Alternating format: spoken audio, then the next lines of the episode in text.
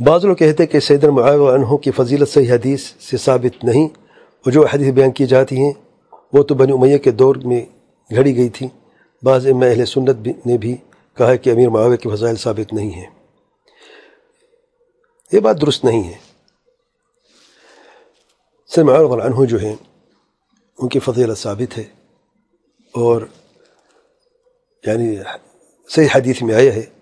اللہ تعالیٰ کے پیارے پر صلی اللہ علیہ وسلم فرمایا ہے انہوں نے خاص دعا کی، اللہم اجعلو ہادیا مہدیا وحدی وحدی بھی الفاظ دیکھیں ذرا۔ اللہم اجعلو ہادیا مہدیا وحدی وحدی وحدی بھی ہدایت کی خاص دعا ہے کہ ہدایت یافتہ ہو جائیں اور ان کے ہاتھ پہ بھی لوگ ہدایت یافتہ ہو جائیں۔ تو خاص ہدایت کی دعا ہے۔ اور کیا اللہ تعالیٰ کے پیار پہ صلی اللہ علیہ وسلم کسی ایسے شخص کے لیے ایسے دعا کریں گے جو اس قابل نہ ہو؟ تو بہت بڑی زیادتی ہے۔ یعنی مخالفین یعنی صحابہ کے تعلق سے کئی لوگ افراد و تفرید کا شکار ہیں۔ رسول جماعت کا طریقہ جو ہے، صحابہ کے تعلق سے، چاہے افرادی طور پہ ہو، اجتماعی طور پہ ہو۔ ان کے محبت کرتے ہیں، ان کا احترام کرتے ہیں، اور ان کی توقیر کرتے ہیں۔ جو ان کے فضائل ہیں، ان کو مانتے ہیں، ان کو تسلیم کرتے ہیں۔ جو ان کے بیچ میں کوئی جھگڑے ہوئے ہیں، تو اس پہ سکوت اختیار کرتے ہیں۔ ان کو اللہ تعالیٰ کے سپرد کرتے ہیں۔ یہ یہ یہ طریقہ ہے رسول الجماعت علماء کا موقف اور یہ بس بلکہ یہ اصول ہے رسول الجماعت کے عقیدے میں سے۔ اس کو عقیدے کو اصول بنا لیا گیا ہے۔ اور آج کے دور کو شخص آ کے کہتا ہے کہ نہیں ثابت نہیں اور بنی امیہ نے حدیثیں گھڑی ہیں۔ اب یہ دیکھیں، امام بخاری نے ایک باب باندھا ہے، صحیح بخاری میں۔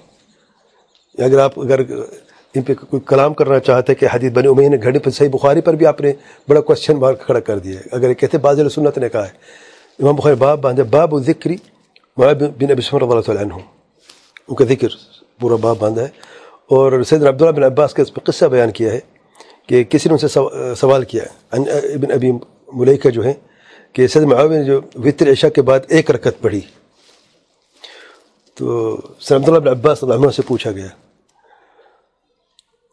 تو سید عبداللہ عباس ان کو چھوڑیں فین صاحب رسول اللہ صلی اللہ علیہ وسلم آپ کیا بات کر رہے ہیں؟ آپ چھوڑیں۔ اب اعتراض کیوں کر رہے ہیں؟ سید جو ہوں اللہ تعالیٰ کے پیار پر کے صحابی ہیں۔ امام بخاری دوسری روایت میں آیا ہے، جب ان سے کہا گیا کہ کیا آپ دیکھتے نہیں کہ امیر مؤمنی معاویہ کیا کرتے کہ ایک وطر وطر میں ایک رکت پڑھتے ہیں؟ قال انہو فقی سید العباس پڑھتے وہ فقی ہیں۔ سید معاویہ فقی ہیں۔ وہ کہتے کوئی فضیلت نہیں ان کی۔ ہاں اس میں کوئی شک نہیں۔ جن جن جن روایات میں افراد سے کام کیا گیا ہے حد سے تجاوز کیا گیا ہے اور غلط باتیں ان کی طرف منسوخ کی گئی غلط فضائل منصوب ہیں، ان کی طرف وہ تو غلط، ہم بھی کہتے ہیں غلط ہے لیکن اب یہ کہ کوئی فضیلت ہی نہیں ہے اور اور بعض علماء سنت سے جنہوں نے کہا ہے، ان کو علم نہیں ان چیز کا۔ ورنہ کیسے ممکن ہے کہ اہل سنت میں سے ہو اور سیدنا معاویہ کے تعلق یہ کہے کہ کوئی فضیلت ہی نہیں ہے اور اور ان سے اچھا ان کی اس بات سے یہ بھی ثابت نہیں ہوتا کہ جیسے تعین کر سے معاویہ کہ وہ بھی تعین کر رہے ہیں۔ ایک فضیلت کا ہونا اور نہ ہونا اور ایک تعین کرنا برا بلا کہنا فرق ہے اس میں۔ ایک عالم کو پتہ ہے کہ اس عالم کی فضیلت ہے، اس صحابی کی فضیلت ہے، اسے بیان کر دیا ہے۔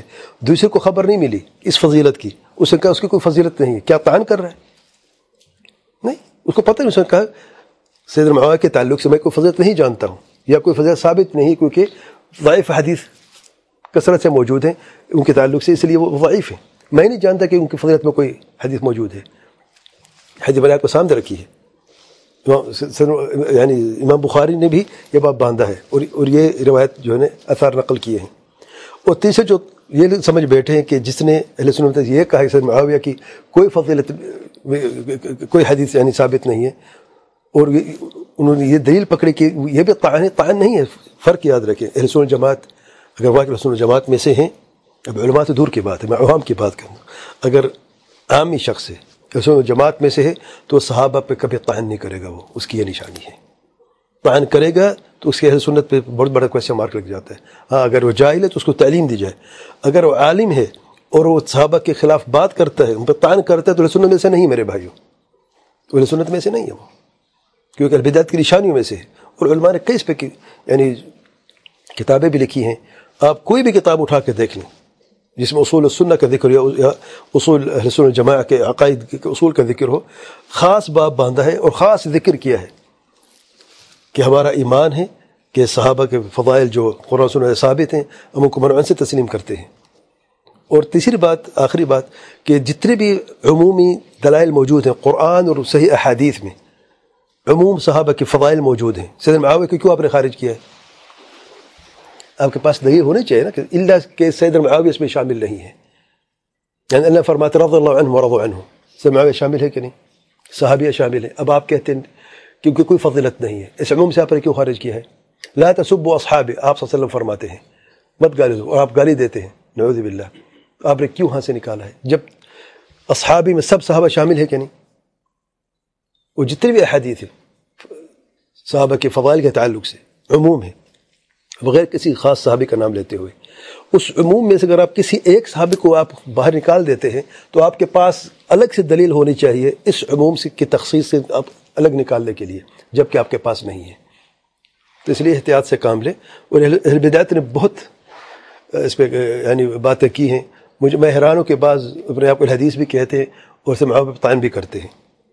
اللہ کو ہدایت دے، یہ غلط طریقہ ہے۔ اور اہل بدایت کا راستہ اس سے اجتناب کرنا چاہیے۔ اور یاد رکھیں، آج آپ جو زبان درازی کر رہے ہیں، اگر آپ عام مسلمان پہ کرتے ہیں، اس کا اتنا گناہ ہے، آپ کسی عالم پہ کرتے اس سے بڑھ کے گناہ ہے، آپ صحابی پہ کرتے سب سے بڑھ کے گناہ ہے۔